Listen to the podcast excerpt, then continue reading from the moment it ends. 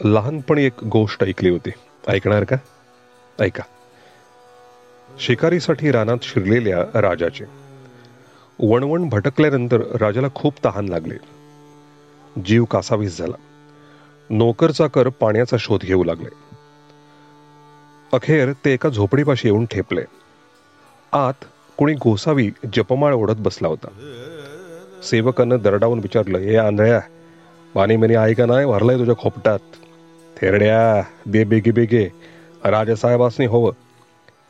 त्याचं उद्धट बोलणं ऐकून तो अंध साधू मुकाट राहिला. मागोमाग प्रधानाची स्वारी आली. येगाव सावड्या पाणी असेल झोपडीत तर देबाऊ चटकन. महाराजांना तहान लागली आहे. साधू त्यावरही मौन राहिला. एवढ्यात खुद्द महाराजच तिथे आले. त्यांनी विनयानं म्हटलं हे महात्मन तृष्णेनं व्याकुळ होत असता आपल्या चरणापाशी आलो आहे. घोटभर पाणी द्याल तर उपकार होतील दासावर. साधू चटकन उठून उभे राहिले.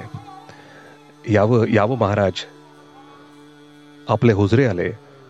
पाठोपाठ पेशवे आले. पण त्यांचं उर्मट बोलणं ऐकून उगीच राहिलो. आपण या ना या. बसा. बसा या पथारीवर. हवं तितकं शीतल जल सर्वजण प्या. डेरा भरलेला आहे. राजाला अगदी नवल वाटलं. तो म्हणाला साधुदेव आपण तर प्रज्ञाचक्षू असं असून कोण आले आहेत हे कसं ओळखलं आपण?